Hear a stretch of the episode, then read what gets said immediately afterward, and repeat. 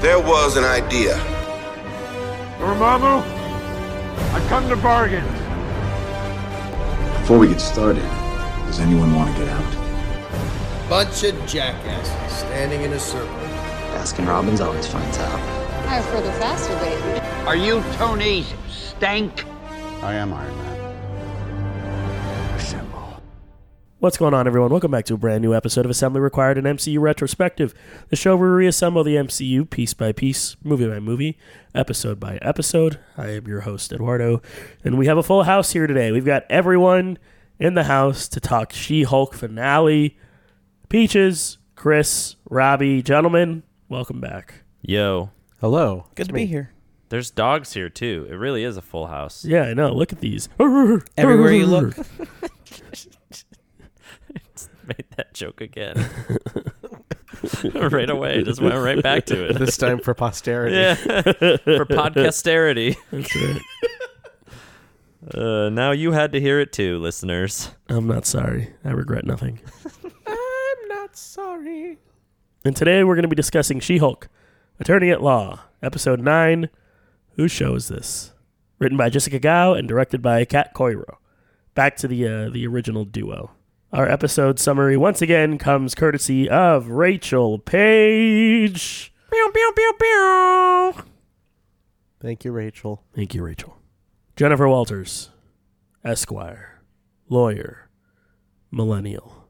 Searching for a way to balance her career and her personal life, then an accidental dose of gamma radiated blood alters her body chemistry. And now, when Jennifer Walters grows angry or outraged, a startling metamorphosis occurs. The creature is driven by rage and pursued by online trolls. She's provoked into a rampage that has landed her in prison, and now she is seen only for the raging spirit that dwells within her.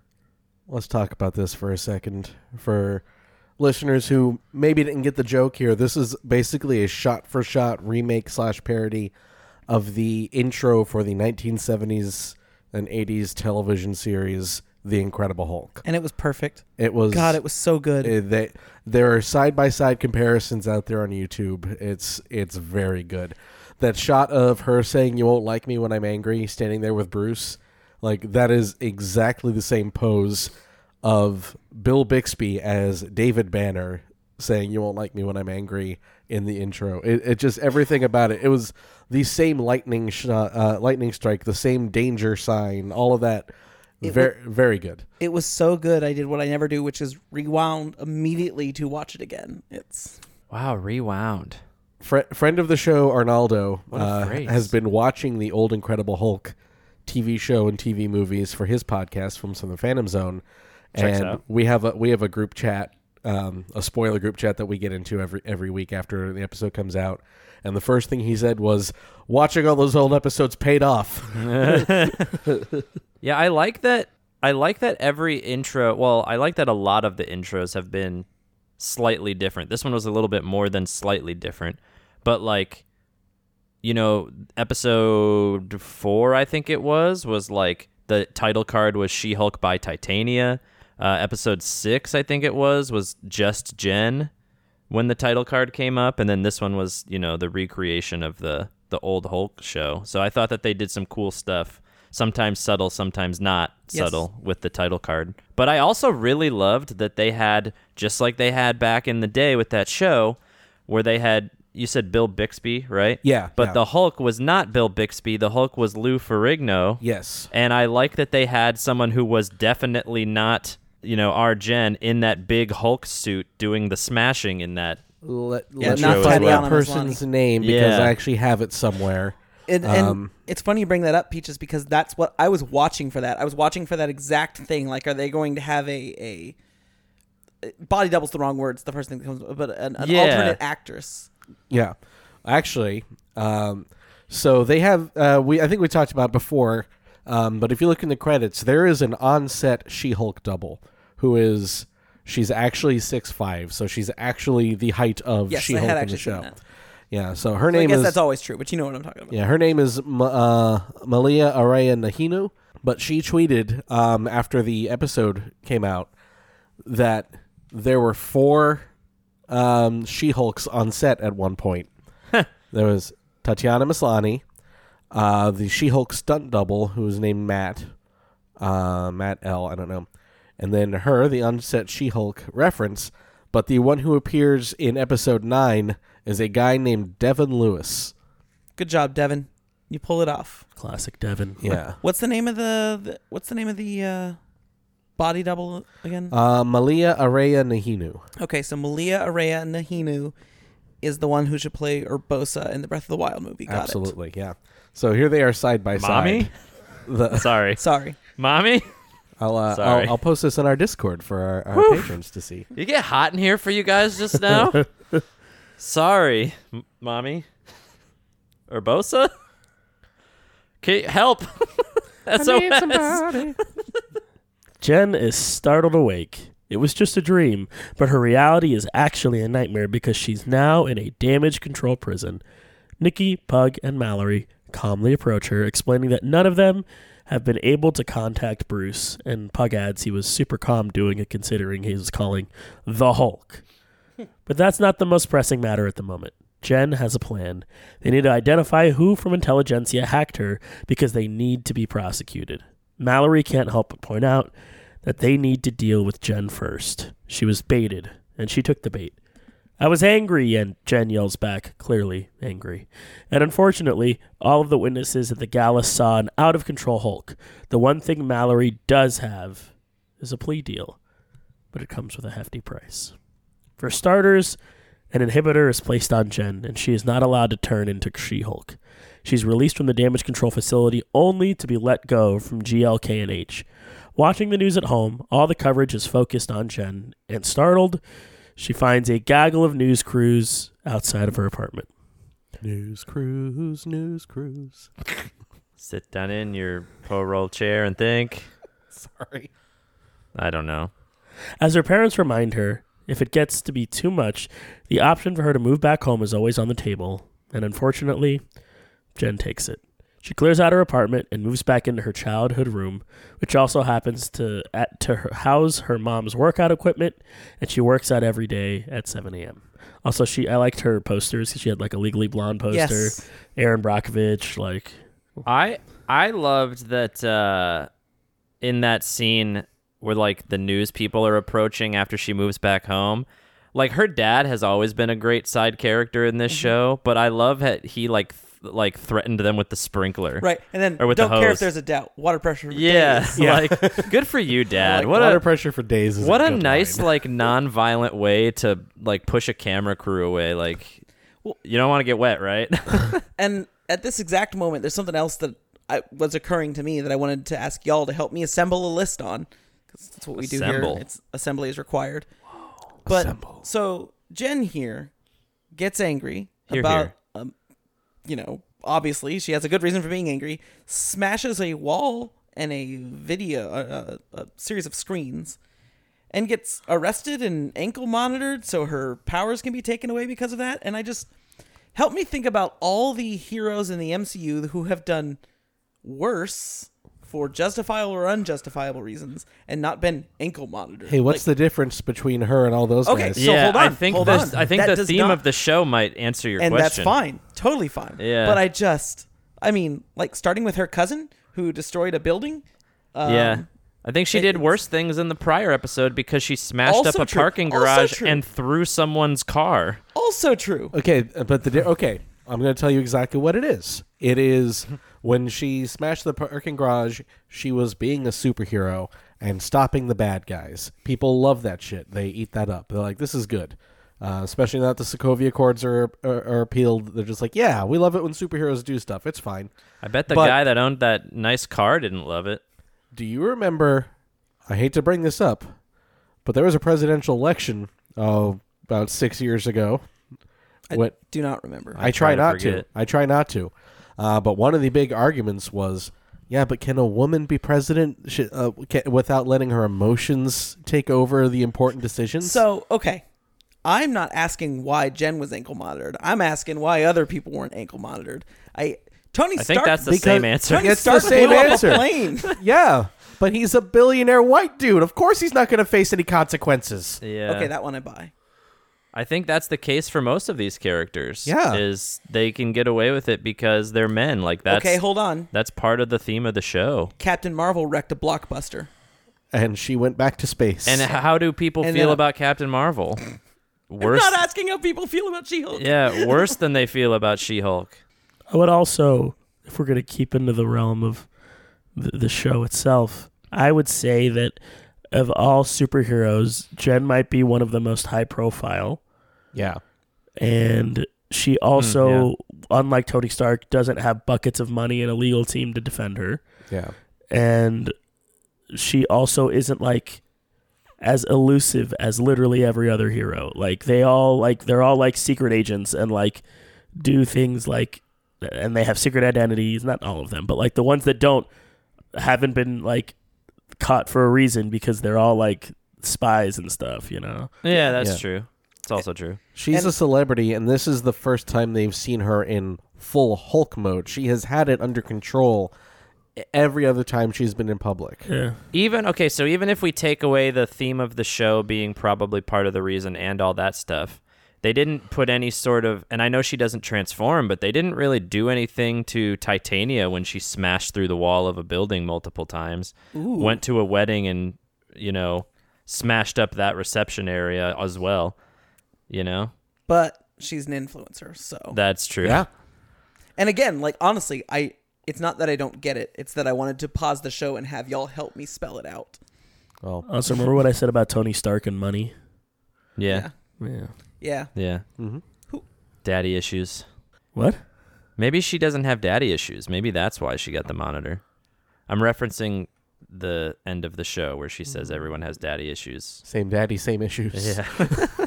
two daddies, daddies. two issues.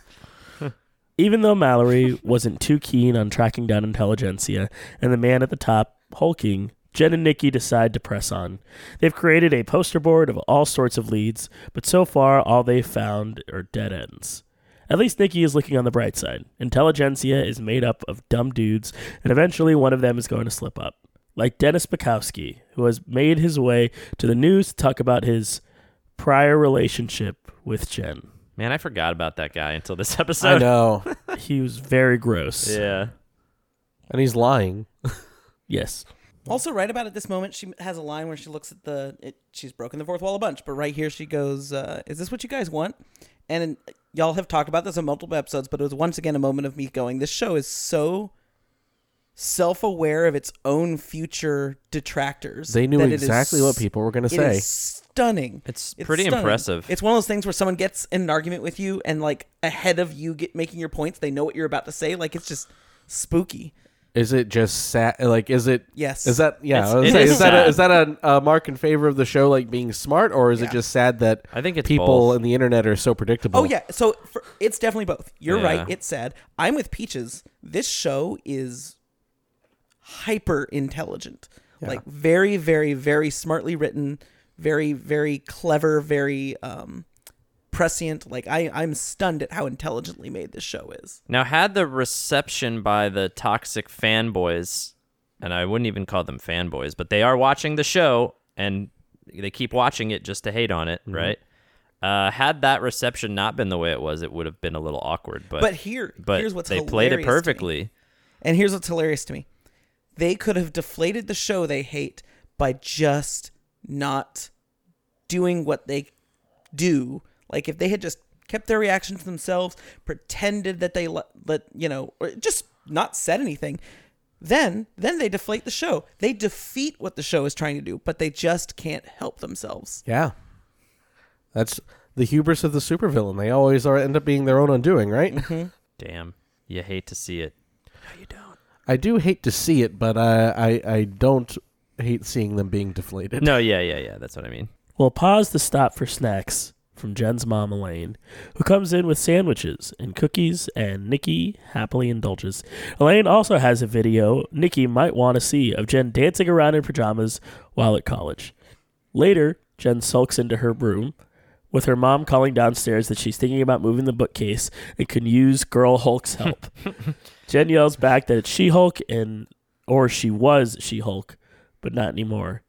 Lamenting to us, Jen muses, I know what I said. I know is what I said I wanted. Wait, what? I know this is what I said yeah, I, I, think wanted. there's supposed to be a but this in there. but this doesn't feel right. This is isn't even a reluctant superhero story. I'm just getting screwed over.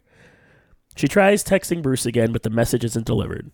What about talking to Emil? He might understand, and Summer Twilights might be a good place to escape for a few days. I'm not running from my problems. It's a mental health break, Jen declares. Arriving at Summer Twilights, Jen is greeted by Wrecker, who sets her up in a guest room, later offering her some tea. Wrecker mentions that Jen will probably have a lot to talk about in group tomorrow. But Jen doesn't really want to go to group. She just wants to talk to Emil. Where is he anyway? Nikki, meanwhile, is on her own journey. She uploads the embarrassing video of Jen dancing in college to Intelligentsia, and like clockwork, Hulking reaches out to her. There's a private meeting tonight, and Nikki should come. Only one problem. They think a bro is coming, not Nikki. Hey, Pug, are you busy? Poor guy. Yeah, he really didn't seem comfortable with that. I, I love how uncomfortable he is with it. Though. Yeah. What a swell guy. Pug isn't so sure this plan is going to work, but Nikki is on top of it. She puts a headphone in Pug's ear, and she's going to be there talking to him all night. Also, it's important that Pug blend in and refer to all women as females. that was maybe my favorite joke in the Yes. episode. and the lines, and especially when when I rewatched, um, we rewatched together with the subtitles on.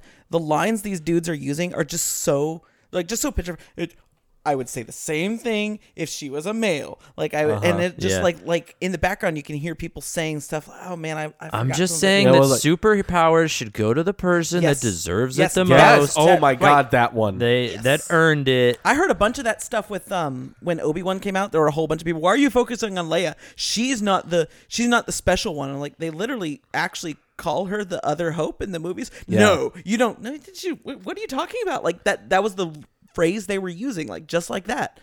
Um, and then someone is oh you you just can't you can't make jokes anymore. And this is just again the show being intelligent. It's a She-Hulk and a Lady Thor. Hmm. I spent like so often through this series. Uh, the MCU strikes again. every time they had the intelligentsia stuff, I went through this moment of watching these guys and first being taken out of the show and thinking, I'm having trouble buying this. Like this is unrealistic. These they have no reason to hate her, so this doesn't. I, I'm not getting their motive. I'm not. And then I sit and realize, no, I know enough that I know this is is realistic, and that's freaky and weird. But Do you guys think that any of these people that are like having meltdowns are just doing it for the attention and they don't Oh, actually absolutely. Yeah. Of believe this are. stuff? It is Oh, absolutely. absolutely a. Uh, it's a it's a grift. Uh, I- so, I- I- yeah, so wanna much of hope. the outrage Mm-hmm. culture that you see on YouTube and the internet, you know, you can monetize that. Yeah, I want to hope Yes. that there are people doing that, but at the same time, like, I don't know that it's the majority. But they. Exist. I don't even know that I actually believe what I just said because, I, like, listen, I understand. Like, we're we're watching a movie or we're watching a television show, right? So, mm-hmm. like, acting is a thing. I understand acting is a thing, but do you really want to be known as like? D- You know, I don't know, five years later, you come out and say like, "Hey, all that like shit I said about She-Hulk that was just for like money." Do you want to be that guy? you never give up the grift. That's Right, the thing. right? Correct, yeah, correct. like you're gonna be known as that guy forever. Yeah, you can't. Best case scenario is you end up owing a billion dollars to the uh, the people you've disparaged. Yeah, I just I, Alex Jones. Sorry. And yeah, that's a good example. Like, eh, and Alex Jones has a screw loose. Like, if you go back and watch his college videos, like he's always had a screw loose. He just Yeah. at some point realized, wow, this makes me money. Yep. Um. So yes, the grift exists. Uh, There's also an element of fitting in. Like, hey, I found this community I can be a part of. So I Why- may or may not. ugh. But the wrong one. oh, absolutely. Like, no, no, no. Hold on. This is not a defense. It's Yeah. just like there's a lot of different ways you end up being this person, and it's not always that it's. It doesn't always. I would say probably most of the time, but doesn't always come from a genuine place of this actually bothers me, yeah. Um, yeah. which isn't a defense. It's just there's many, many routes to make it to that yeah. location. And I like I understand too, like a lot of people will go out there and say like and I've probably even said this maybe on the podcast, maybe, you know, complaining about these this toxicity.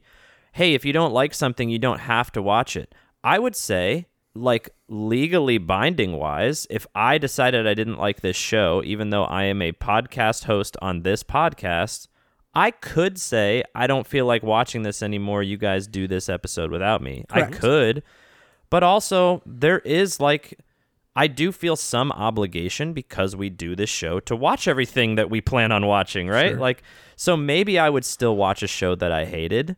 Yeah, I did that Um, with Eternals. yeah.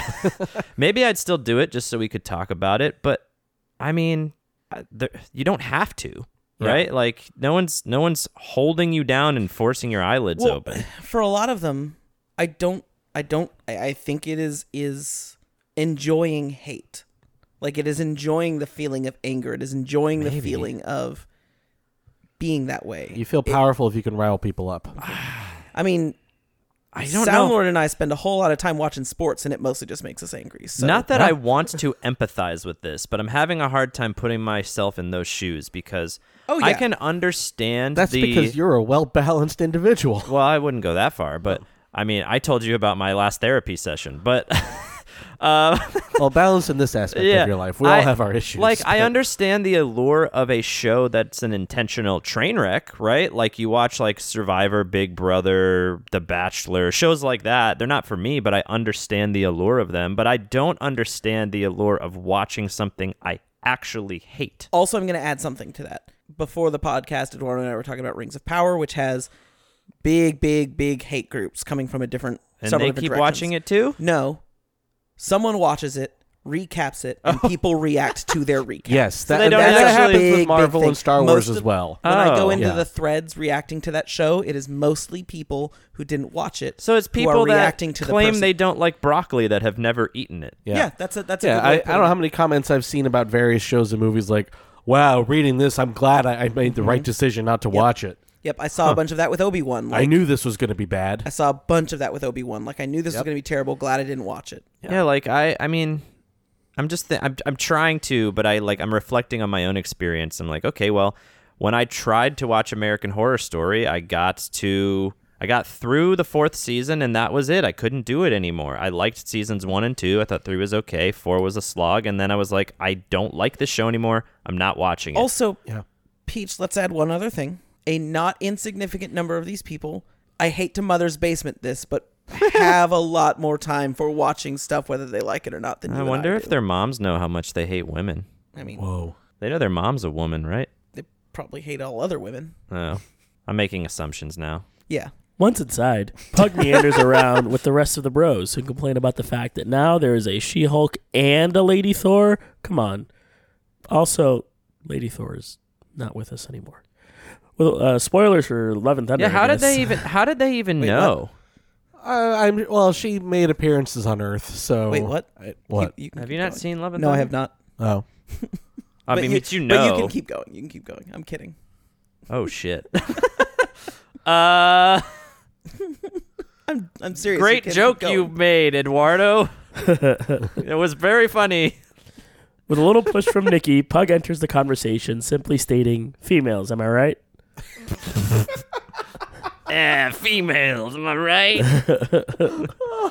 This gets uh, Todd's attention. Todd welcomes Pug into their world and starts going on a rampage about how She Hulk wouldn't even have earned her powers without the Hulk. So why do all the dudes have to act like she earned it?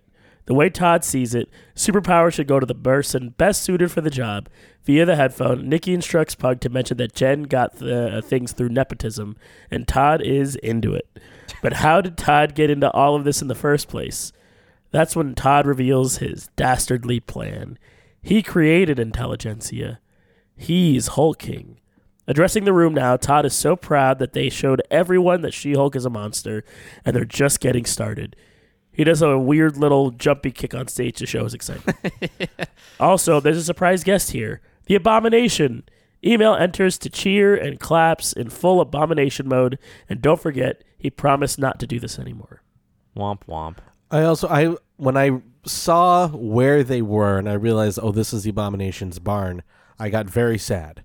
I was like I can't believe Emil would do this. Did you realize that long before he showed up? Because Yeah. I did, and I was like, "Why are they here?" Yeah. Also, 'cause all Sound the- Lord.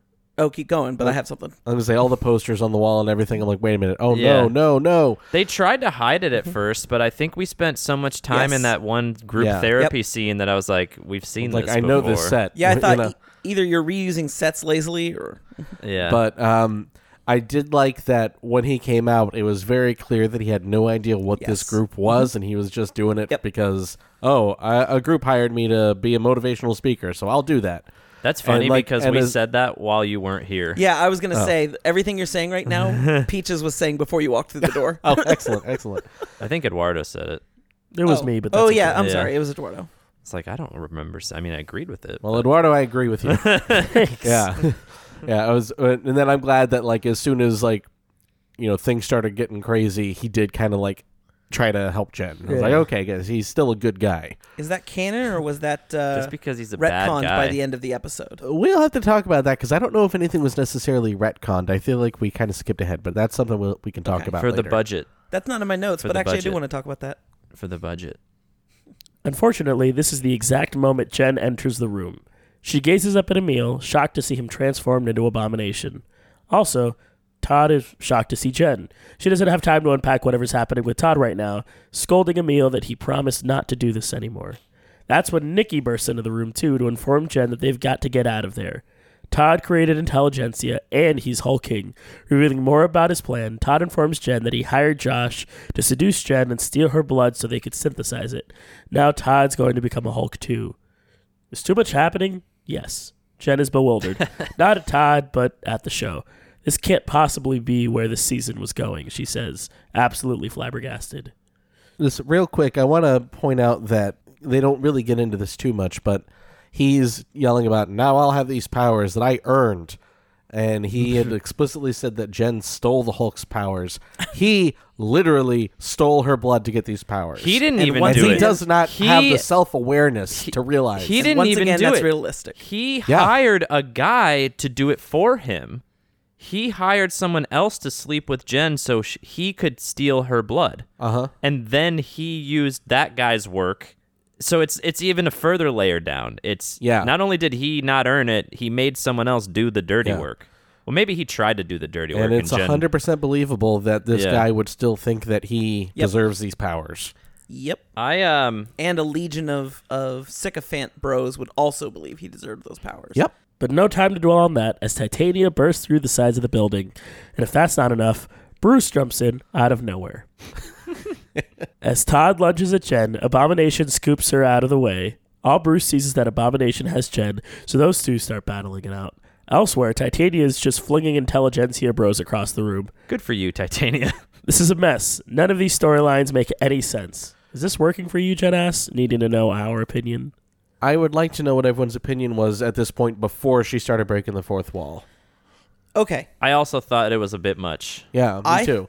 I think my reaction was this is cool. It's going to be a bunch of Hulk and super strength people fighting, but this is A cliche and B really messy. Why is everyone here? Yeah, because I think we'd even talked about how we were hoping that Bruce didn't swoop in and Yep. save the day in the end. And It was going to become one of the I, I felt like it was begun, going to become one of those things that was going to be fun to watch in the moment and then I would reflect on and go that was bad. I felt like something was coming because I I was like, this is they're too smart for this. you know, they know what what they've been doing. They wouldn't have you know the Incredible Hulk come in and save the day on She Hulk's show.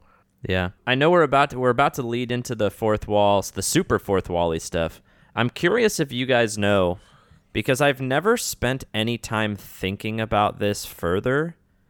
Do they ever explain in the comics like how fourth wall works for the characters that have the ability to break it? Because What do you like They mean do for how fourth wall works? like like obviously we know how it works like the characters talking to us they have some awareness of an outside world right but like does that mean they're actors in their world since they know we're Um, here I don't I think, think, you're supposed to think if about it that you try to I know. think about And that's fourth wall breaking too much, your brain will explode. yeah that's why i'm wondering if there's ever been an explanation or No, not because Or I think i that should intentionally Marvel. just I not think think any explanation wouldn't make sense. Yeah. There's one in Marvel, specifically Gwenpool, like that is her power. Okay, but that is because she her backstory is that she's from our world and ended up in the comics. Yes. Um, As far as like She Hulk and Deadpool go, I don't think there's any real explanation that yet that you're supposed to think too hard about. Yeah. it's just a, okay. This is that kind of character. i don't need I know there in to be one DC Yeah. there's a character called Animal Man, and around the same time that She Hulk was uh, was running, Uh, Grant Morrison, I believe, had to run an Animal Man that has like gone into legend because it got extremely metatextual by the end, where Animal Man first of all looks out at the reader and goes, "Who are you? What are you doing?" and ends up talking to the writer and like having a conversation about how Animal Man doesn't have any free will, just does whatever the writer makes him do. And it was a larger commentary on that. They didn't. They know with She-Hulk and Deadpool, they do not go that deep with it. It's really just more a comedy thing. Sure, sure. Um, so yeah, I, I don't think there's any real explanation, but like, I mean, her very first issue of her comic book, she's on the cover saying, "Buy this book, or I will come to your house and steal, rip up all your X Men comics." You know, so it was just very much a. This is a comedy. We're not going to take it too seriously. Wait, She Hulk will come to my house. Yeah, don't buy her book if you want to. Let me buy an X. Let me buy one X Men comic and not buy her book. There we go. Um, but summoned her. But yeah, I, I think with the Marvel characters at least, they've never really done anything deep with it. They've never really gotten into how it works. It's just sort of a the rules for this character are a little different because they're a little more comedy. Yeah, and I don't need there to be an explanation. I was just curious if there was one. Yeah. Clearly, the show isn't working for someone, but don't adjust your television screens. Now, on the Marvel Disney Plus landing page, Jen starts yelling through the title card for Marvel Studios She Hulk. After smashing through that, she peers at the different titles before landing on Marvel Studios Assembled. That'll do. She swings into that show. I love when anything does something like this. Um, it's Hideo Kojima is the first thing I thought of. I thought uh, of with- Eternal Yeah. Darkness. Uh, um, Yeah. you know those are he. You know he made the Metal Gear Solid games. Eternal Darkness, another good example of video games PT. that like yeah PT. They play with the idea of being a video game where they send you back to the menu screen, or the TV video cuts out.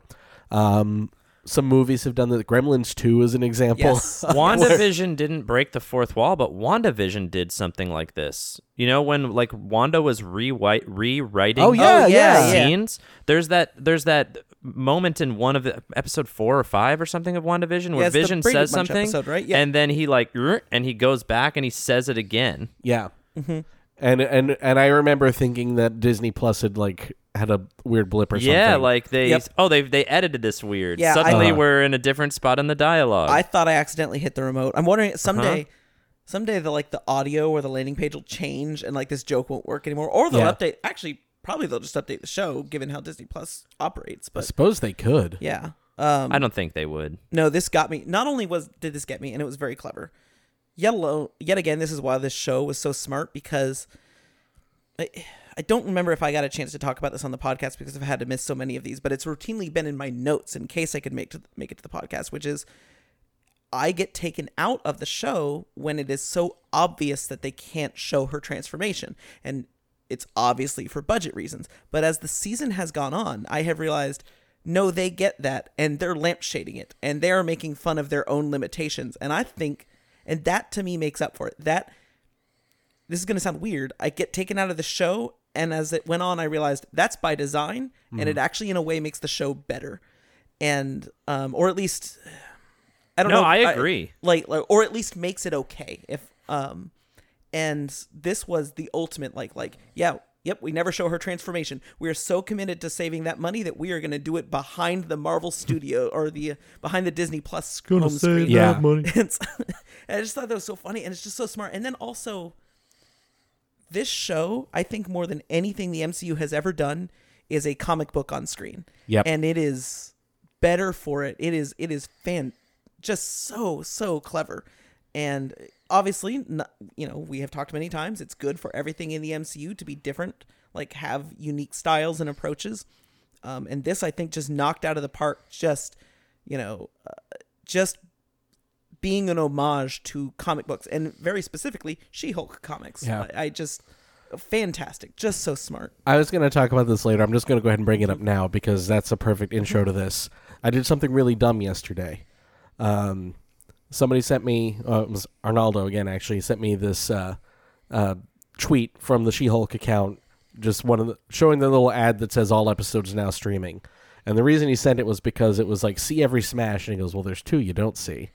Um, but the point is, I was dumb and I read the replies to that tweet. Oh, and it's amazing how many dude bros are out there saying, you know, I would have liked this if she'd been more like the comic character. She's a badass, or she was just trying. This was just very clearly trying to be like Deadpool and failing. It's like, tell me you've never actually read She-Hulk Right? without Yeah. telling me. Absolutely. There's Like she invented this. Like she's predates Deadpool doing this Right. by like I ten oh, mean, we years. talked about that in our first podcast Yeah. episode. there's one way, one small way that I think A is okay, and B they kind of got there at the end of this season anyway, where I think she is not like She Hulk, which is is Jennifer Walters is a, is extremely comfortable and extremely happy with being Yeah. She Hulk, um, and so that this you know jealous of her own alter ego thing is not that comic accurate, but still worked in the show. Yeah, it was Also, I it think was they her kind of- journey to that point. I think they got out of that by the end anyway. yeah. Yeah. So as I I think That's that it. was Other fine than because that- she needed some kind of journey. Other than that, I think I might genuinely argue that this is the most faithful adaptation of any character in the MCU. It's it's certainly up there. it And- has for sure made me want to keep reading more She-Hulk runs as well. And like I can say there there are some people out there who didn't like this finale because the fourth wall stuff was a bit too much for them. I get that. I I, I can understand it not they're being your wrong. cup of tea. Right. Um They're I don't disagree. I don't agree with you, but I understand why someone might Yes. not like that. But you can't say that it's not like the comics Right. because it a thousand percent is. It's two separate arguments. It's this is not this does not appeal to me. Cool, that's fine. Yeah. And while this is not a good adaptation, you're wrong. It is a fantastic adaptation. Yeah, it's an adaptation of something that you also wouldn't like in the first place. Correct. Which Absolutely. again is valid. Like if, if the reason you don't like She-Hulk is because you don't want fourth wall breaking stuff in your MCU stuff, sure, I I, I get that. But yeah, Again, though, you should have stopped watching after the first episode. Yes. I and I, I can also see someone who might watch it and go, okay, her talking to the audience is fine, but her breaking into Marvel Studios is too much. I, you know, I, everyone has their line. Yeah. I don't. didn't. Hmm. I, I don't know where my line is. I'm having a hard time with that because what's the difference? there's a, there's a difference. I mean, there there are I- if other you- shows. I agree Soundlord. If you can break the fourth wall, what is the difference? Well, it's like one thing to break the fourth wall when it is like it's a convention in some TV shows and movies that there are characters who directly address the audience. Ferris Bueller's Day Off is an example. Fleabag is another example. I think they've even cited Fleabag as an inspiration for the show, Right. where the main character will turn and monologue to the audience. Mm-hmm. Uh, Fer- uh, but it's one thing for Ferris Bueller to talk to the audience and be like, "Hey, uh, here's how I'm sneaking out of school today." Right. It would be another thing for Ferris Bueller to go to the Warner Brothers lot or whatever Right. studio put that out. And even if you're supposed if you take it super literally, which you're not supposed to, but even if you take it super literally, the ability to realize you're being filmed and you can talk to the people and you're talking to the camera is not the same as the ability to appear in a web-based app and Yeah. Move from one app to another. Yeah, I, I, I can see someone Sure. having degrees of of their suspension of disbelief for that. Yes. I agree. Okay. I don't know if I'm fully I there. now uh, and again, I don't agree with the people who that broke this for them, but I do agree with Yeah. Soundlord that those are different levels and it's Yeah. fine. If I'm just have- going back to the comic adaptation point and saying like, sure, but it would be something she would do in the comic. But Oh, so- that's what we're saying is that it's o- it's okay to be like you know I don't like this, and you probably wouldn't like the comics for the same reason. It's it's a different thing when you're saying I don't like this. It should have been more like the comics Yeah, because yeah. you could not be more like the comics. Mm-hmm. other than being a comic. Yeah. Yeah. Congratulations, Jen. You've broken the fourth wall and welcome to the real world. She marches out of a soundstage on the Walt Disney Studios lot and crosses across the campus before ducking into the She Hulk production offices. Inside, she finds a bunch of She Hulk writers who are utterly shocked to see her standing there. What the hell, guys? She asks them. What kind of stupid finale is this? And this is taken directly from a comic run where she goes and, like, does this to her writers, right? I believe so. Yeah, it's the she's confronted the writers and editors of the Marvel comics before. Mm-hmm. Yes. Yeah. According to the writers, this is a twist for the show. There are certain things that are supposed to happen in a superhero story, one of the writers tells Jen. She's not buying it. Why can't we do things differently? Well, this is the story that Kevin wants. Okay, so be it. Jen wants to talk to Kevin. The writers erupt into laughter. No one talks to Kevin. Kevin's value is immeasurable. The writers would murder to protect Kevin. Jen's not buying it. She's going to go talk to Kevin. I want to interrupt here real quick to just say because I was talking to you guys about this, so I want our listeners to know, in case they don't watch with subtitles, that my only nitpick about this show was apparently, or this episode was apparently fixed. But if you watched this as soon as possible, or or maybe even, I guess that's three in the morning. If you watched this pretty close to the release time, um, and you have subtitles on, in this bit where she's talking to the writers about Kevin, if you don't have subtitles on, you don't know that Kevin is an acronym. You don't know that it stands for whatever Kevin stands for. But if you had subtitles on, they did not take the time immediately to change K period E period I. You know, they didn't change it from an acronym to his actual name. And so I don't think I would say this ruined anything for me because it still ended up being funny and clever. But to see in the subtitles that they, when they said it, it was being spelled like the acronym. And when Jen said it, it was being spelled like a name, mildly spoiling. But when we watched it about an hour ago, just to recap before we started podcasting, they had changed it to where every instance of Kevin, even after we meet the robot, is spelled like it is someone's proper name. So, just a little Good. tidbit for those of you that did not watch it immediately. It looks like they fixed that. I did think that was really interesting. Uh, that that you mentioned it. I didn't watch the subtitles. So I didn't catch it. I will also point out. Um, I'm not gonna. Uh, This became one of those shows that I woke up half an hour before I would normally start work on Thursdays to watch first thing in the morning. So, um, yeah, that's why I know. I won't spill too much of my wife's work life, but I will say that she actually does talk to Kevin Feige as part of her job, and so that that line of nobody talks to Kevin, she sat up in her chair and go, "I do," and got really, and got really excited, and then she was actually disappointed that it wasn't Kevin. Um, I may or may not have. I will spare many details, but I may or may not have once jumped out of the shower, not realizing that Kevin was on a Zoom call in my house. It was a bad time. Marching into the Marvel Studios office, Jen is greeted by a friendly receptionist who first makes her sign a very long, extensive non disclosure agreement. Then the receptionist calls security on her anyway. So why did she have to sign? Well, everyone's got to sign the NDA. The Marvel Studios security offers, uh, officers are no match for She Hulk, as she easily picks them off one by one, passing through the hallways on her way to have a little chat with Kevin. Finally, arriving at his closed off space, Jen finds a room full of monitors as the studi- Marvel Studios fanfare blares in the background. What are we watching here? Thor Ragnarok, Avengers Endgame, Black Panther. Jen's bewildered. That's when Kevin drops from the ceiling. Sorry. K E V I N. It stands for Knowledge Enhanced Visual Interconnectivity Nexus. Obviously. What, were you expecting a man? Turns out Kevin's the one who has been making all the behind the scenes decisions and he'll answer all her questions. But first, she has to change back into her regular self off camera because the special effects team has already moved into another project. It says Black Panther Wakanda Forever in theaters on November 11, 2022. Get tickets now. this happens when you get the synopsis from Marvel.com. yeah. Um, we need to talk about Kevin's hat just real briefly. The fact that his his design actually had a baseball cap looking thing above the uh, robot eyes or whatever. Apparently, it was written in the script that he had a hat. The original the, like concept art, it was actually a robot wearing a baseball cap, and the real Kevin was like, this is weird. Why would he be wearing a hat? And they're like, this is the thing you have a problem with. That's the step too far for you. is putting a hat on this. So they redesigned it so that it just suggests a baseball cap, and I think that was actually a lot funnier. I agree. I mean, they show. I, maybe it's the same art, but in the credit sequence of this episode, they show him wearing a hat. Hat uh, in Yeah, the th- sketches at the end. Kevin starts gloating about how he's the most advanced entertainment algorithm in the world, and because of this, he can produce near perfect products. Some are better than others. But he leaves that debate up to the internet. And just because Jen showed up doesn't mean she, uh, she can start giving Kevin input. But this is Jen's show. Considering she's a lawyer and She Hulk is a lawyer show, she would like to give Kevin her closing argument. And it's solid. The Marvel Cinematic Universe is known for its big spectacles, but it's often said that Marvel movies all end the same way.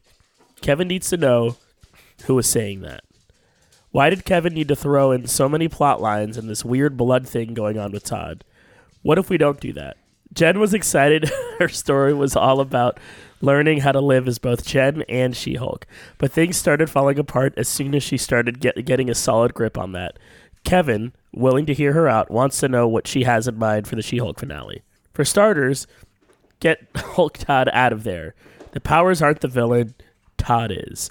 And I want to say that is what I said last week. We were having that discussion about Yeah. um who was it? Uh, that one dude, uh, Android guy. Yeah, Uh, yeah, yeah. Mallory and And Awesome Awesome Android. Android and all that stuff. Yeah. That was kind of what I said last week was that, you know, the, the villain isn't like this isn't a show about a big villain at the end that she has to fight. It's about you know, like the, the sort of the underlying tones, which I don't know if they like fully addressed any of that in this episode, and maybe that's like a knock on the episode if you were gonna give it any, is that they never mm-hmm. actually fully addressed you know, what the the topics it was battling. But I don't know if necessarily the show's purpose was to like com- combat it. I don't know, it's hard to explain. The the thing that I'm really glad, like from a, I don't know, maybe his maybe he's super good at science. I'm not sure, but I'm glad that this got written back into Todd didn't get Hulk powers because like the whole point is that Bruce's like they were trying to like with Bruce, right? He was trying to recreate a super soldier serum and it like worked specifically with his blood that gamma radiation was like, okay, we're cool. And then it worked with She-Hulk because they're related and had similar blood structure. So does Todd also was he meant to have similar blood structure too? Well, and to that I say I played bass for blood structure. I know you did. I have all their albums. I imagine that in a hypothetical world where the uh, you know they played out that plot, Yeah. they would have been oh he actually can't handle it and it ends up killing him or yes, something. yes. So I'm glad that they did away with that for like these weird background reasons that I had in my head. And Bruce, why did he need to swoop in in the last second? Kevin tries to explain that Bruce was going to show up and explain what he was doing on. Nah, never mind. Save it for the movie. As for Abomination, Jed wants him to hold himself accountable, and also this big climax should be during the day. One last thing, Jen would like to see Daredevil again. Oh, wait, one more thing. What's with all the daddy issues in the MCU? Last thing, promise. When are we getting the X Men? yeah, or a little wink at the camera. So good. we both just did that to each other. Kevin can't answer any of that. While Jen's going on about everyone's daddy issues, he recalibrates his programming so Jen won't be able to tinker with the show again. With that, he shoos her back to the episode already in progress. See you on the big screen, Kevin. we now return you to your episode already in progress. Now, back in her show, she's got the resolution she was hoping for all along. Jen marches to Todd, and while everyone else thinks they're getting ready for a battle, Jen has f- other fighting words. I'll see you in court. Got him. On cue, Daredevil arrives, ready to help. I really like how he drops in out of nothing. Drops out of the sky. It's like he just dragged landing. and dropped Does Daredevil a into the superhero episode. landing. He's like, "Where? I'm here to help." No, all it's, done. already over, bro. you you did your best. Also, by the way, worth it to me just to see Daredevil again, even if he doesn't do actually anything. Yeah. I wonder how he thinks he got there. I was really sad I was not able to be on last week because boy did I want to talk about last week. I mean, you can talk about any of it right now. Yeah, I. I This is our show. Yeah, Share, Do what share, you want. share your Daredevil thoughts real Where, quick. where, where are my notes? Where are my notes? Hold on. I delete this this dead air. I wasn't. You just said, "Boy, can I talk?" and now you can't talk. What's Yeah, happening? well, I wanted my notes. I don't know. I obviously. I guess the answer to that question was no. obviously, I was outrageously excited about it. I just, uh, I, I think the the music sting, I think, is the part that really got to me when he just says, "I'm Daredevil," and you hear the, the yeah. Um, I, I, it was just so good. And then, oh man, the hallway bait and switch when they start setting up that Daredevil's gonna, we're gonna have a famous Daredevil hallway fighting sequence. And of course, it was spoiled to me because my wife goes, "Oh, she's gonna drop through the ceiling," and I'm like, "Okay." and then she does. Damn. And it was funny, but I knew it was coming because She's prophetic. You know, you can't let a friend of Kevin spoil the show for you. yeah, right. Friend of Kevin. um and then it was i don't know it was just it was just so cool seeing him and they got it so right and yet also so mcu at the same like what the mcu has become at the same time i just it, it was absolutely worth it i Yeah. Did you think it was bold of him to wear ketchup and mustard as his superhero colors? i did actually i, I liked it quite a bit Sponsored by Heinz. oh and then and then that the climactic battle is the two of them knocking people around while having uh, conversations of best legal strategies like i just oh man chef's kiss it It's was exactly what you want out of a lawyer Yes. superhero fight. it sold me. That that last episode was at ten, but we can talk about this episode. Jen's taken care of everything already, but it's super great to see him. She's got to deal with Emil now, who is going back to prison for 10 years for violating his parole. All's well that ends well, huh? At a very happy barbecue, Jen sits with her family and Matt around a picnic table. Jen's dad, Morris, can't help but quiz Matt about his practice back in Hell's Kitchen, which quickly leads to talking about how expensive it is to raise children in Outland, Los Angeles. Dad, but Daddy, I love him. It also can't be a family cookout without Bruce, who shows up to explain where he's been and what's going on. He'd like to clear up some confusion as to what happened while he was on Sakaar. Everyone meets meet his son, Skaar.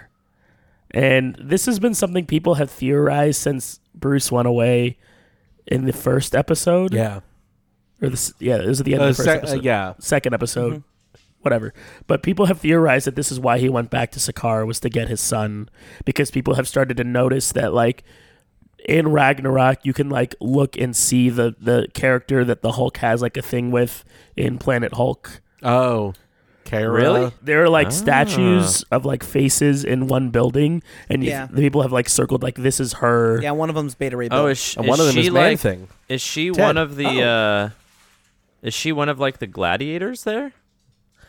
I don't remember her story. I don't believe Okay. she is one of the gladiators there. Gotcha. She in the comic, she's like a native Sakaarian who helps like lead an uprising. Yeah. Gotcha. Okay. Of course, uh, the story, the comic is a little bit different because I don't think the Grandmaster is involved at all. It's interesting that Kevin uh, that Kevin gave into all She-Hulk's asks, but then still put the Bruce. Uh, where was he at the end?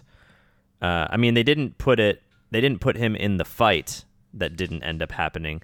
But it is interesting that she was like, "We don't care about that. This is my show." And then, okay, but we do a little bit. Uh, according to Jessica Gao, they their original plan was they wanted to have some kind of big cameo in the final scene. Mm. And then as they were writing, they realized that that was so dependent on people's schedules and all these other things that like, oh, we can't do that. And like, well, what if we tease a character? And the real world Kevin said, "How about Skaar?" so Yeah, a monkey's his uncle. Skaar. I, no, I got it. Okay. Later, heading into trial and once again reinstated as a lawyer, Jen, as She Hulk, heads to court. Before she makes it up the steps, she's stopped by a reporter asking if she's got a message for Todd. The message we're sending is that if you attack, harm, or harass innocent people, I'm coming for you. When asked if she means in the courtroom or as a superhero, Jen pauses for a second before answering both. The difficult diva of law herself. So, Soundlord, you kind of mentioned this, but I do want to actually talk about this ending here. Um, and this is going to be one of those things that like I'm only going to overanalyze because we're on the podcast, and not that I think actually deserves to be overanalyzed. But what? How much did we retcon with her conversation with Kevin? I almost feel like, and I've seen a lot of disagreement about this on the internet. Okay. But for me, I feel like the only big retcon is Bruce showing up. I Okay. feel like what they probably did was skip ahead a little bit because the point of the show was not the fight. Uh, I thought the bit that she had uh, in her conversation where she's like, him turning into Hulk isn't the stakes. My stakes are this. And that's what, you know, the, the whole series was building up to. My my one knock against this episode is I wish they'd actually dealt with those stakes Yeah. in the episode. Yeah. I feel like they didn't really. Yep. Uh, that's the only thing that is a knock for me. We'll get to our ratings later.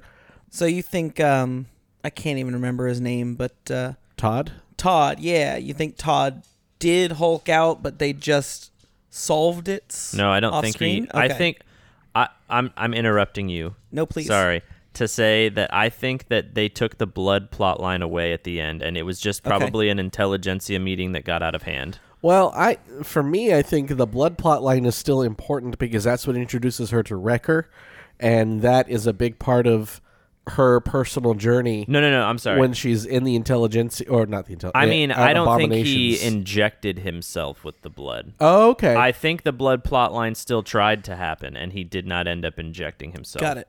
Okay, That's, that's, my fair. guess. That they stop him before he's able to inject him. Okay, I, yeah. I, I'm down with that because then you don't need Bruce showing up for the fight. Because Titania's still there, so maybe Oh, yeah, she is Titania there. busts in, and is the one that causes the commotion. Got it. And then someone just calls the cops off screen. Yeah. Okay. Yeah, because clearly this meeting still happened because Todd gets arrested. Abomination or Emil voluntarily, mm-hmm. you know, gives himself up for breaking his parole. Mm-hmm. The other question I have about the ending. So, okay. So she gets arrested and ankle monitored because she hulks out and hits a screen. Now we all know, everyone knows what happened is some people exposed her. They arrest her because she hulks out and hits a screen. Then those people get arrested. We already knew they existed. It was just that was irrelevant. She's needs to be ankle monitored uh-huh. anyway. But because they get arrested, now she gets her job and gets to be She-Hulk again. Yes, they, there's a line where they say that they dropped all charges against her because of a criminal conspiracy that was Okay. uh, unearthed. But I'm just saying we already knew there was a criminal conspiracy. That's fine. Hmm. I'm overthinking it because I'm on a podcast. Well, Emil hangs out in his damage control prison, his things neatly packed, a portal appears with Wong apologizing that he's late. He got sucked into another TV show, didn't he? We're really in the age of peak TV, he offers up, before assisting Emil through the other side to Kamar-Taj. Is it a shared fridge policy, and what's the Wi Fi situation? The, the uh, password to Shangri La.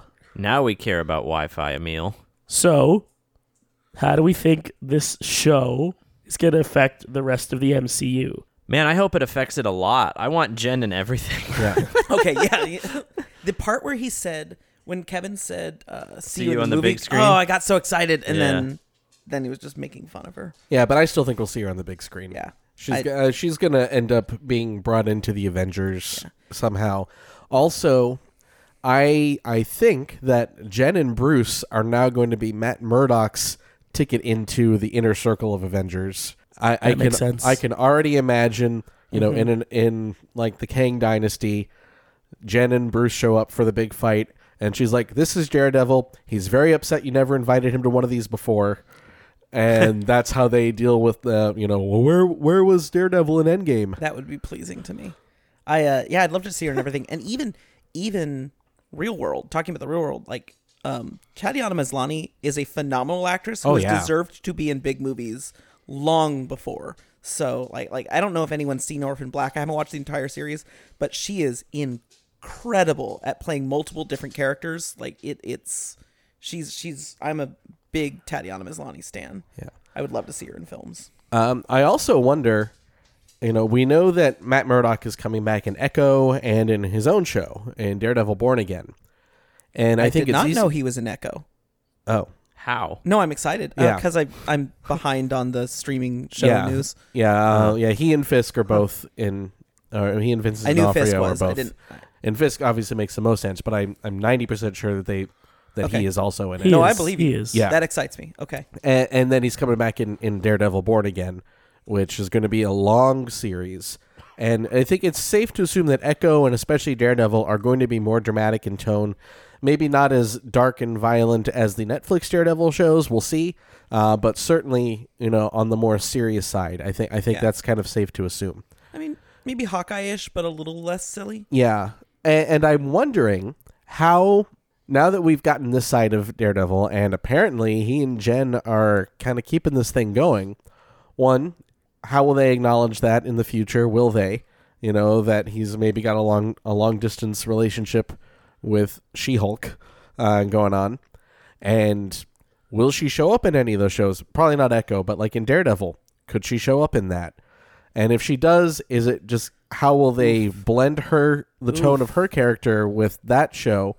Or will she only show up for like one episode and that's kind of the breather episode? 'Cause, you know, a lot of dramas will have like the one episode that's a little lighter, a little more fun. Is that what they'll bring her in for? Is, you know, Yeah. kind of a breather and then the next episode, you know, Yeah, like Daredevil season one, where they Foggy spend dies an or episode something. smashing a dude's head in a car. The breather episode. Mm-hmm. Well, see, when you only have 13 episodes, you don't get a breather episode. it was the When you get breather episode. He ended up stopped breathing. Yeah. When you say longer, like how how long are we talking about? 18 episodes. Echo's 18. No, uh, Okay. Daredevil Okay, is. that I am didn't know. So excited. Yeah. Oh my god. I wonder if those are going to be half an hour as well. Oh my god. Another thing you said now that we've seen the side of Matt, I'm actually very pleased. Um, Matt Murdock is not quite a Peter Parker level uh, jackass, but Matt Murdock is a jackass, and so I'm really happy that we're kind of going to get a little bit of that too. It looks like. Yeah. Uh, you guys think we're gonna get a season two? I We sure better. hope so. I think so. We if we don't, better. I'm I'm gonna go talk to Kevin myself. Despite the the obvious trolls, I think reception to this has actually been extremely good. Ratings have been good. I saw one rating that it compares favorably, like to House of the Dragon, as far as like streaming ratings have gone. Obviously, not to the same level, but when you take streaming ratings are weird because they go by minutes watched, and proportionally speaking, for hour long drama versus thirty minute, um, thirty minute comedy, it's been good. Yeah. So so I would be surprised if there's not a season two. Well, and purely anecdotal, but like my my social media feeds are full of people every week reacting to how much they're loving this show in a way that I think probably only compares to WandaVision from MCU shows. Yeah. We loved Loki and I knew lots of people that loved Loki, but my news feed was not was not people reacting to Loki. people have craved something different Mm-hmm. in the MCU, and I think that this fills a nice spot that I, I really would like for them to continue. I I could see the show going on for several seasons, kind of occupying its own fun corner, but we can bring Jen into the movies for an Avengers or a Planet Hulk. Mm-hmm. If the rumors are true, I don't know. Not to get too into the weeds in the contracts, but uh, someone found an SEC filing, Security Exchange Commission, Oh, not Southeastern. not Conference. the Southeastern Conference, no. Um, say where Marvel was spelling out all of their licensing deals, and they talked about the Paramount deal that they had for distribution of Marvel Studios films, and how the terms of that one were for a certain number of movies or 15 years, whichever came first. And then the next paragraph said uh, Universal has a deal for The Incredible Hulk and any sequels to that film, and the ter- and it says the terms are essentially the same as the Paramount deal. Well, if that is true, The Incredible Hulk was released 14 years ago, which would put that Jesus. expiring next year. Um, Don't w- ever say that at again. at wi- yeah, sorry. Um, so that's the reason that there has not been a Hulk solo film is that Universal would be able to distribute it. Marvel Studios still get to make it, but Universal gets to distribute it, and Disney's not wanted that. But if that deal is expiring next year, then Hulk movies are on the table again. And I know a lot of people are expecting a Planet Hulk or something or a World War Hulk now that they've introduced Skaar and and Jen, you know, so so that could be on the table maybe someday down the line. Also, didn't Kevin? Not that like necessarily what Robo Kevin said in this show is canon, but didn't he also have a line about there being a season two? The writers talked about a season 2. Oh, Yeah.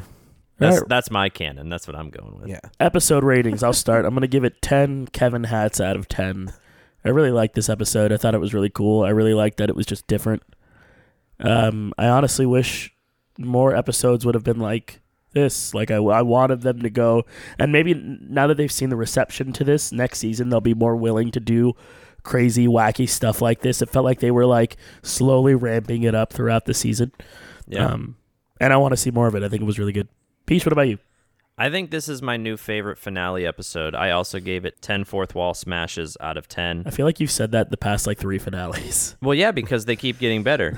But actually, my other 10 out of 10 was the Loki season finale. So th- mm. that's what it's competing with. Is I I think it does a better job sticking to the same pacing as the rest of the show.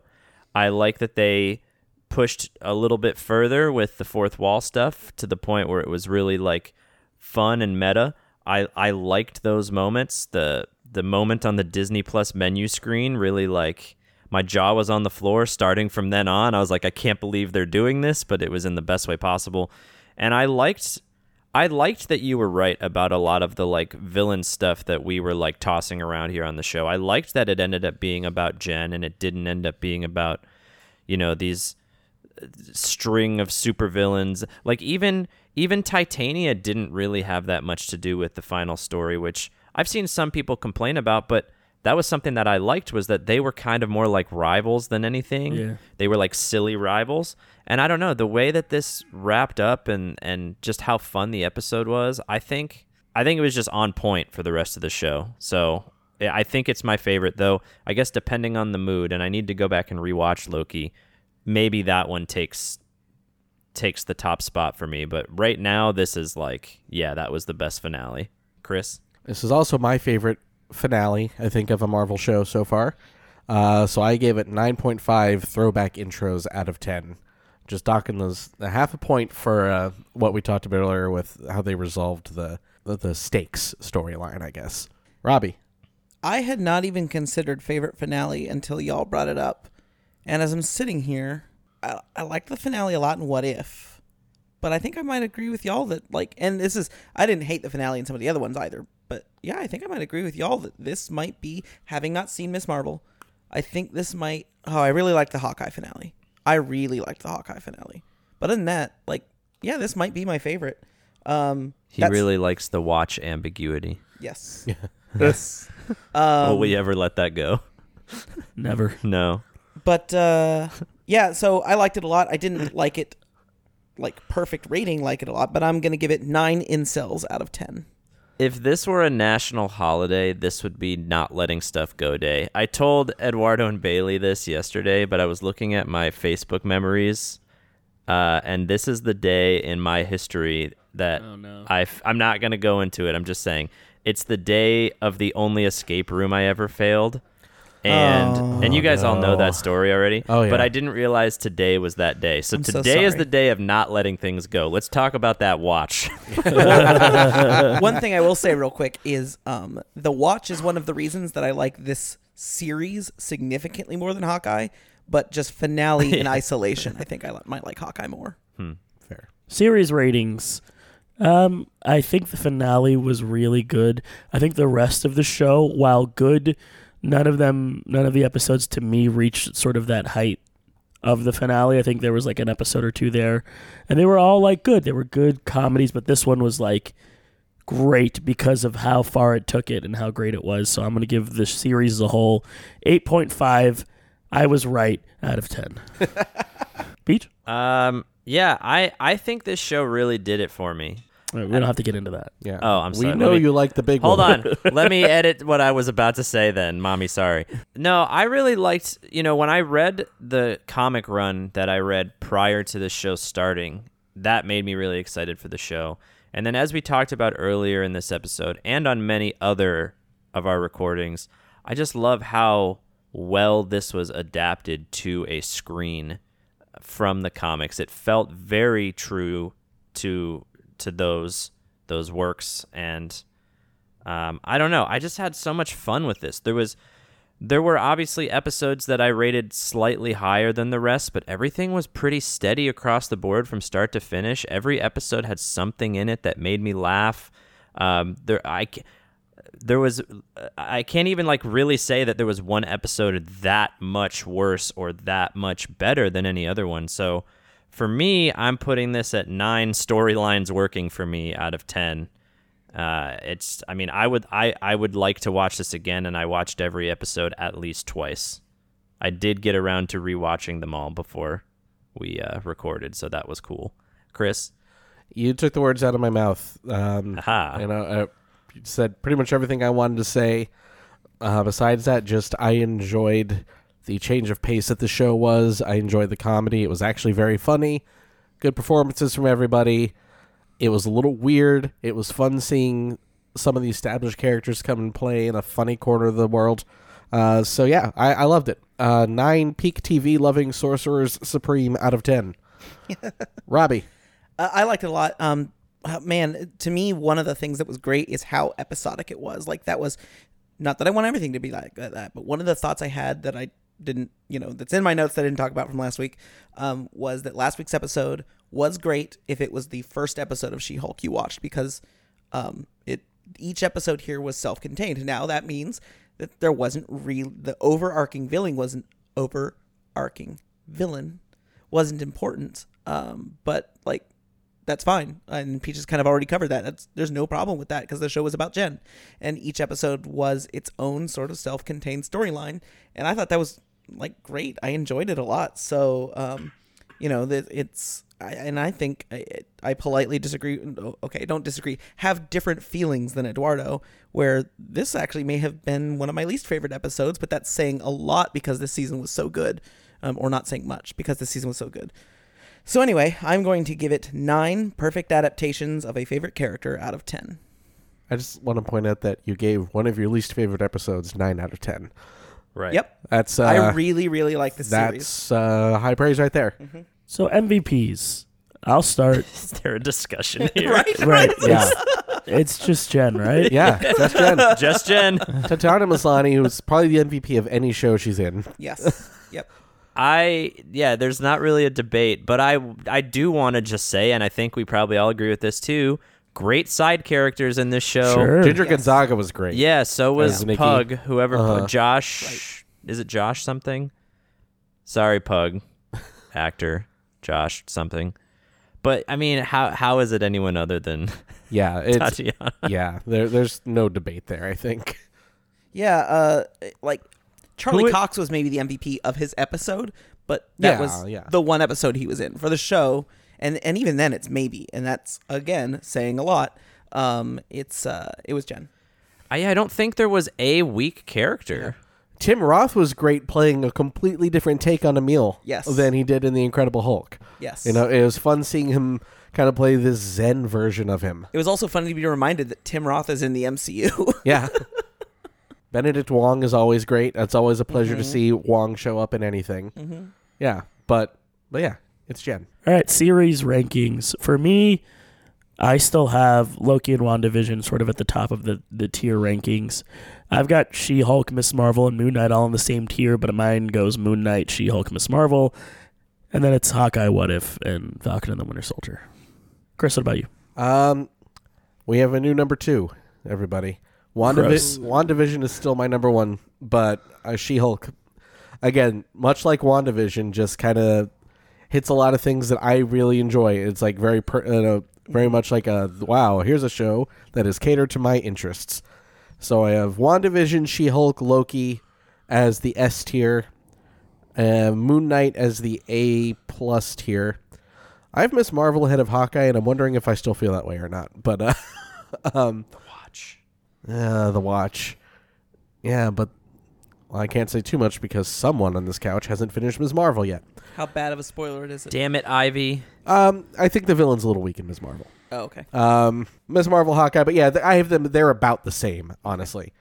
Followed by What If, and then of course bringing up the rear. Unfortunately, the Falcon and the Winter Soldier. I'm still looking forward to Captain America four.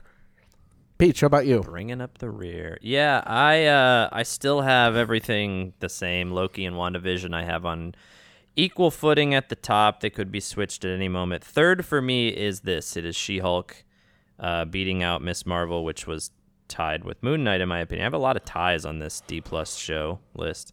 Then Hawkeye, then What If, then Falcon. I don't know though. I I went back and I watched Wanda. I'm thinking about this from a like data perspective. I went back and rewatched WandaVision, right? And I did it because I wanted to watch it specifically before Multiverse of Madness. So I did have an external reason other than I just feel like rewatching this. I've not gone back and rewatched Loki. So maybe I should go back and do that. Um, to Bailey just double just- check. Bailey just had it on. She was like watching it um, a few weeks ago, and it was just like on in the background. And like I don't remember what I was doing, but I did l- like look at the TV and then just kind of sit down and kept watching it because it like Oh yeah. is just so good that I, have was a f- like, oh, it's low and it's so pretty and I have a feeling It's I'll a still love show. it, but I would, you know, every time we we do this, we end up talking about a retrospective on the retrospective, and I'm like, I wonder if I still feel the same way about Loki. Well, you know, if you need an external reason, uh, Ant Man and the Wasp: Quantumania is coming Oh, out true. go. not too far from now, That's and true, uh, yeah. Kang the Conqueror will be making his official debut. Yeah, but those are, I mean, they're two things that are very tonally different, right? Loki Yeah. is very serious. I mean, there's jokes in it, but the tone is very serious and, you know, important and in a different way than this show is important, you know? Sure. So they, they scratch different itches, as Robbie said. Speaking of Robbie, Uh, okay, so WandaVision is definitely number one.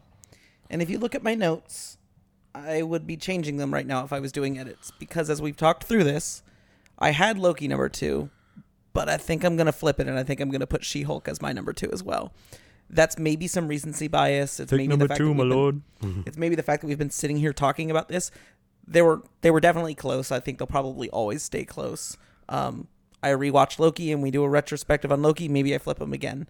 Uh, but right now, I'm gonna say that She Hulk is my second favorite Disney Plus. show, MCU Disney Plus. show so far. Uh, and then I'm gonna go with Loki, Um, and then we've got a new tier that goes to What If and Hawkeye and Moon Knight, and then a new tier where Falcon and the Winter Soldier are significantly behind every other product. You should watch Ms. Marvel so we can uh, hear what you think of that. Okay. I'm gonna be honest with you guys. You guys are entitled to have your opinions. Obviously, we do this show. I think you're both absolutely crazy for putting She-Hulk in front of Loki, but it's Well- it's it's your choice. You can do it, sure.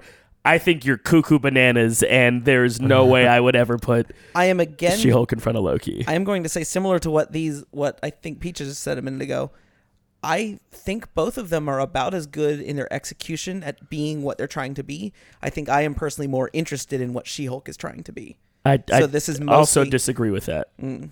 I think, uh, and maybe this is just the way that I feel. I think Loki fires on all cylinders and executes everything that it is doing to the highest degree. I think the music, the writing, the acting, I mean, the can't say bad visual things about the music. storytelling. I think it all as a complete package is just so pristine. It had that mystery element, and maybe because since we've moved away from that mystery element, we've kind of like fallen off of that a little bit. But at the time, it was such an engaging show to watch because we were like, "What is happening? We have no Yeah. idea," and it was so interesting. And now we've like been a little bit far removed from it, so some of that magic may have may have worn off. But I don't know, man. Like to me, Loki is this like it is so good, and I like I like She Hulk. Don't get me wrong, I have it uh, fourth, right past Moon Knight. Um, but man, I I I cannot see a world. It's like me putting She Hulk in front of WandaVision. Like I just like I don't think. I think Oh, they're I in two different tiers. I Like, think- don't. Well, and I think a lot of this is obviously extremely personal. I think some of it is also probably I'm fairly fatigued on mystery box television and really hmm. miss episodic television. No, I can't. I can't understand that because I love a good twist. Yeah. I love a good mystery. I can love a good twist, but mystery box seems like all people want to do on I, television. I love now. a good twist. I do not want every Marvel show being like that. Yeah. And I think She Hulk, much like WandaVision to me, even though WandaVision was very much a mystery box, it's stylistically such a change from everything else we get Mm-hmm. that that freshness just really does a lot for me. I, and I think it's telling that my top four shows uh, in the MCU uh, are the weirdest shows that they have done. I agree. Almost in like descending order of weirdness. I mean, your top four and my top four are the same. They're Yeah, just the just- order is I different. think Yeah. aren't all of our top fours the same? I think so. No, Robbie's is different. Oh wait, well yeah, but mine has a bunch of equal signs too, so I technically have a top five. Oh, right, because I have Moon yeah, Knight. you've got lower Moon than Knight a y'all. lot lower than we do. Whoa, I didn't. Why is your Moon Knight so low? because I just thought, thought it was entertaining. It's not low like Falcon and the Winter Soldier low. No, it Yeah. is significantly, significantly. Oh, I see the Far double. I see the double uh, greater than sign down there. yeah, it's super greater than what uh, Falcon and the Winter Soldier. Super grader was my favorite position. Yes. And I think I discussed it on the In episode. bed? I also kind of wonder if I would have been higher on Moon Knight if I had been free to be on those episodes and like talked to so I was ta- not talking to a single person about Moon Knight. Yeah. Can you take me higher? So- So we should talk a little bit about how we're going to be because right now we're going into a little bit of a Disney Plus drought. Next Disney Plus show to come out is going to be next year sometime. We got the Guardians holiday special in December. sure, but as far as like actual Yes, yeah. As far as like ongoing. shows go. actual shows, it's not Weekly. until um, spring, we don't have an actual release date, but spring 2023. And, that's, a long time. And that's Yeah. Echo, right? Uh, it's uh, Secret Invasion, Secret Invasion. Yeah. Oh wow. and that's a long time so from probably now. not until March. So we wanted to kind of keep you guys updated as to what we're going to be doing next. So our next episode is going to be a, our Werewolf by Night episode. So keep on the lookout for that. We should have that out for you next week. Um, from then on, we're going to be going bi-weekly. So um, two weeks from then, we're going to be doing a Thor: Love and Thunder episode. And then once we finish the Thor: Love and Thunder episode, um, we're going to kind of continue on our bi-weekly structure, but we will then have um, the X Men movies that we have been talking about doing for quite some time. So we're going to start with the first X Men movie and kind of go from there. Thanks, Deadpool. Yeah, we will be going in release order of the Fox X Men movies Yo, from X Men, including the Wolverine movies, the Deadpool movies, and ending with the New Mutants, a movie I forgot about until I looked up all the X Men movies uh, the other day to get ready for this. It was just added to Disney Plus. Oh, excellent. But um, also for all of those that are keeping up with our bonus episodes, which you can listen to if you subscribe to us over at patreon.com slash assembly required, we'll have another one hopefully coming out for you towards the end of this month. Um, and that should be a pretty fun one. Yeah, we're we're excited about this one. Yeah, look at this incentive to be at the hero level. There you go. You want more than bi-weekly, baby? Get one more a month. so recommendations. Hey, Recommendation jingle. Yeah. uh, does anybody want to start with their recommendation this week? I'll start. Um, in keeping with my uh, my October pledge of only spooky recommendations, I'd like to recommend a game I started playing yesterday uh, called Vampire Survivors. It is on Steam. It's five dollars. I wish it were on Uh, console. It went up. Yeah, it went up from three Yeah. to five dollars now. I, I forget if it's five dollars or five ninety nine, but the point is it's cheap. Um, it's pixel art style. Um, you play at you can. There are multiple characters that you can unlock, but they're your sort of Castlevania hero archetypes. It's like the first guy you can play as is a warrior with a whip.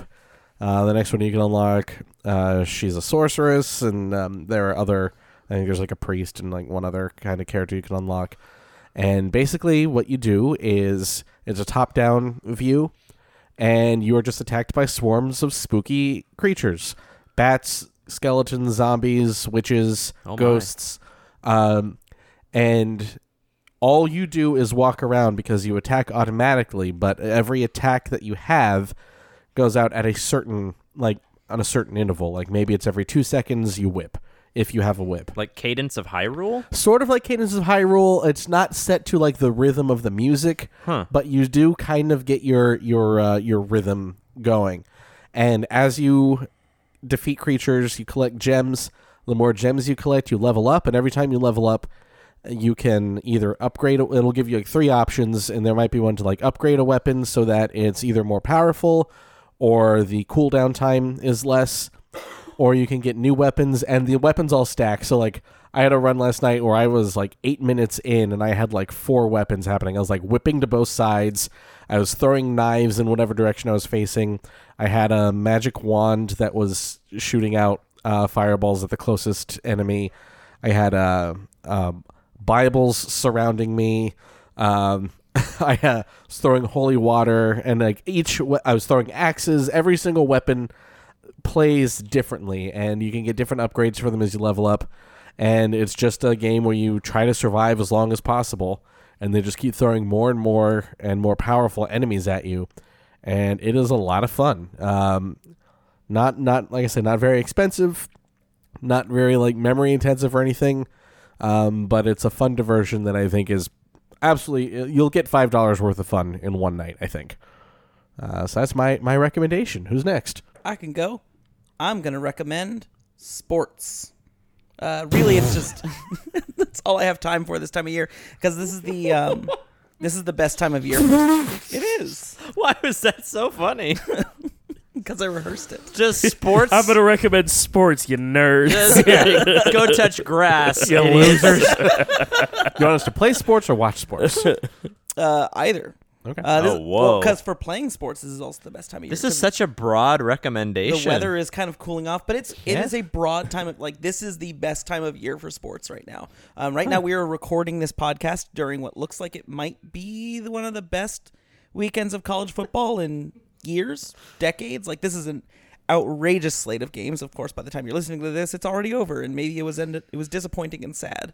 Um, and Hopefully, I'm happy by the end of it. That's, yeah, that's well, all I care about. And side note, by the time you're listening to the podcast, I would have made my first visit to the swamp with Sound Lord and Bailey. Um, so uh, I'll be going to a Florida game today, and that's going to be fun. chomp chomp. I haven't been to a college football game in Motherfuckers. ooh, a very long time, not since I graduated, I don't think. Chomp it and romp it. But this is when college football is getting really intense. Um, the NFL is going Like on. camping. Um, the MLB playoffs are happening, which is always really fun. It sucks that every team is left as evil this year, and so that's sad and disappointing. Um, but and then if you- NBA just started. Yes, and if you like the NBA and the NHL, NHL those just started. right, so like, right. this is- NHL too. um, it can be hard for if you're interested in multiple of those sports. Balancing, like I'm usually so the sports I'm a fan of, kind of becomes more about this is the one that's on. Like like I I part of why I'm not that much of an NBA fan is because I just don't have time to watch football and the NBA. So this time of year can be very hard, but everything's really high stakes and fun at this point. So sports. Good recommendation. Yeah, yeah. Did you hear I'm what for ba- Did you hear what Bailey said? No. I recommend food. I recommend oxygen. For the record, I back up Bailey on that recommendation. I also recommend Oh, food food. is That's great. true. Food is a great recommendation. Food is one of my Okay, favorite I'm things. going next hamburgers, because- cereal, candy. I don't feel threatened that Eduardo will steal mine this time, but I'm s- going I'm gonna go first. next, and I'm no, gonna you're recommend- Not. No, you're not. I s- I'm gonna, already hold on, let me claimed try to it. predict what you're gonna say. I, it's probably pretty easy, honestly. Go ahead. yeah, I know. Don't say it. I want this one. Well, first of all, my like non-recommendation recommendation because I feel pretty like this is pretty obvious by now with how often we've all talked about this. If you've liked this show, go read one of these comic runs. I don't think it even matters which one. Pick a She-Hulk comic run and read it. I recommend it. It was a lot of fun. It was m- one of my favorite, if not my favorite runs I have read for these shows once I started reading some of the comic runs. I'll piggyback off that because I just started Daredevil showing up in the last episode made me go back and read. Oh my God, what is it called? Uh, the Man Without Fear. Oh yeah. uh, by Frank Miller um, and I forget who the artist is on that. It's incredible.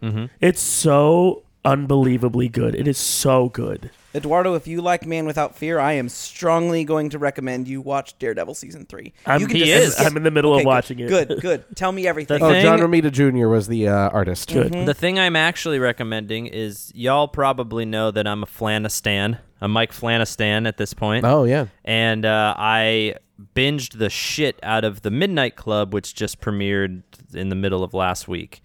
Uh, or the beginning of I don't know. I don't know when it happened because it's a blur. I watched it as soon as I could. I was up until four in the morning watching the finale.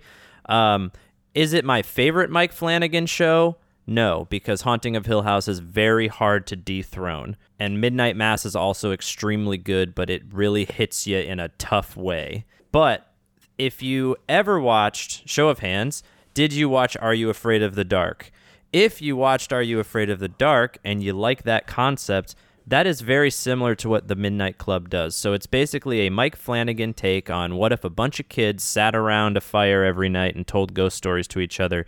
But there's also a different story going on in the background because it wouldn't be a Mike Flanagan story if there wasn't something extremely sad also gonna say, so on. Are You Afraid of the Dark? But sad. Yeah, it's it's they're telling these ghost stories, but all of these kids are terminal patients at a hospice. There it is. Um, so that's what makes it extra sad. And it's just, I mean, it's what you expect out of a Mike Flanagan show. It's it's atmospheric. It's sad. It's got uh, it's got great monologues. Not as long of monologues as I would say like Midnight Mass has, which is probably for the better. Midnight Mass had Oh, yeah. some long monologues. Yeah, it really did. Um, but the cool thing about this show, in addition to everything I just said, is Mike Flanagan really wants this to be an ongoing series. Now he doesn't have a guarantee. I read about this uh, like right after I finished the show because it does end with some questions. It doesn't answer everything it puts in the first season, which at first I was mad at because every other Mike Flanagan show has intentionally been a one season thing. So I was like, why aren't you answering some of these? I need to know. Well, it turns out he wants it to be an ongoing. It hasn't been signed for by Netflix yet, so it's not a guarantee. It will. But he said, I agree with that, but he said if somehow Netflix doesn't sign it for a second season, he will just explain the stories that he left untold on Twitter. That's nice. Yeah. So I think the show is really good. Uh, worth a watch if you like spooky stuff. If you like Mike, if you if you like the Flaniverse, they are calling his stuff the Flaniverse. I don't know if that means he will end up interconnecting all of his stories, but there's a trailer. If you go to the Midnight Club section on Netflix and you scroll down to the very bottom where they like put all the trailers, there's a little trailer that shows little clips of every of his shows and they call it the Flaniverse. It's kind of kind of weird, but great show. Recommend. That is super weird. Yeah. That's what I thought you were going to recommend, by the way. I know. That's why I didn't want you to say it. Um, we are about one month away from this game's sequel, so I'm going to recommend 2018's God of War 2018's God of War is a game that has become one of my favorite games of all time.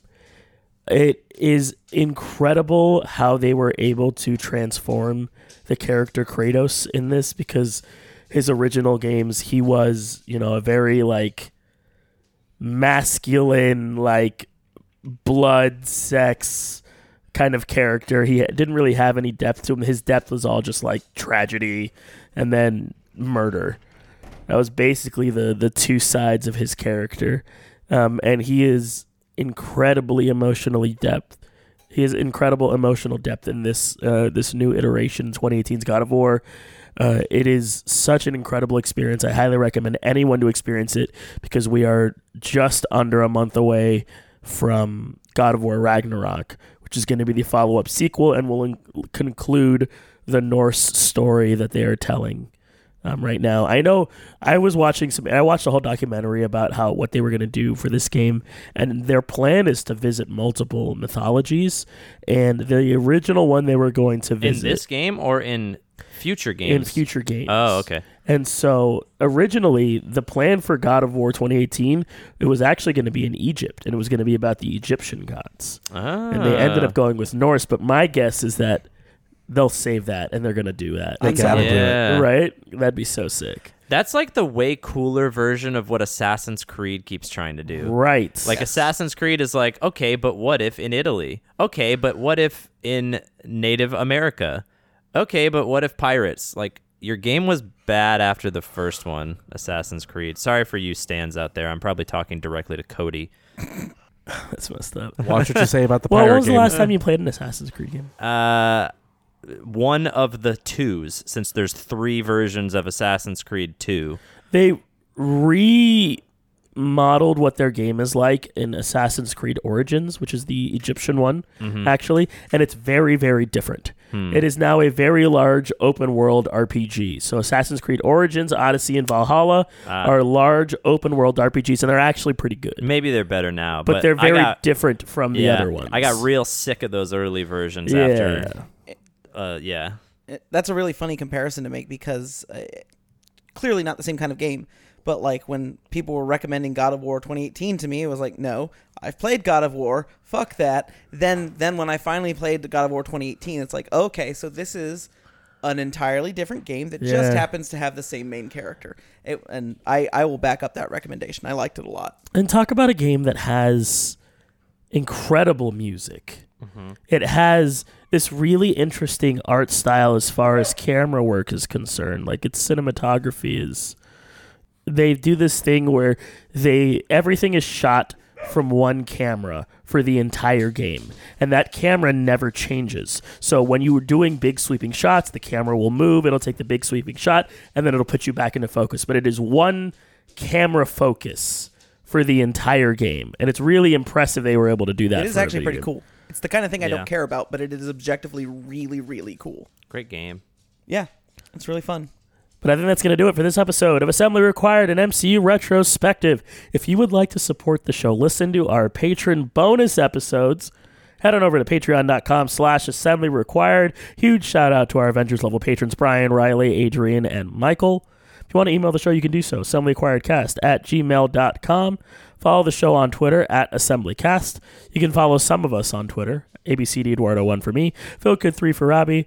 But that's going to do it for myself, for Robbie, for Chris, and for Peaches. We love you 3000. Bye, everybody. Excelsior. Bubbly bubbly. Let me switch up the game. I drink that cognac. Step back, cause I might put it on ya. I go deep, so deep till you sleep. Count sheep, wake you up from no way. You don't want me here to show ya how I freak act when I ain't sober. What up, I'm toe up, show up. Ain't scared to take it out, tell her free to take it off. We run it's where you're at. And if you can't a freak a leak, better bring your hat. From East Coast, West Coast, down south, represent your coast. Yeah, we run it, yeah, we run it. Y'all don't want my coast run it. We run this, uh, we run this.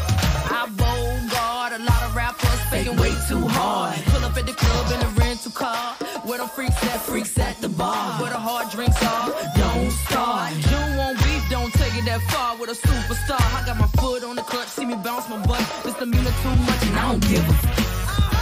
Run this, run this. It don't matter where you're from, it's where you at. And if you can't a freak a leak, better bring your hat. We run this, run this, run this. Represent your coast and act like you know. Know how to act for you. Step your two feet in the dough.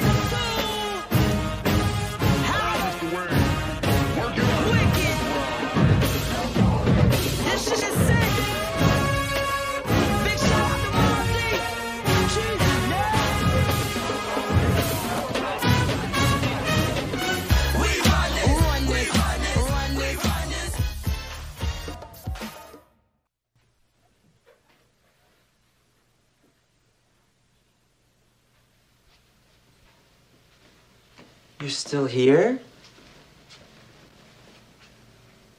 It's over. Go home.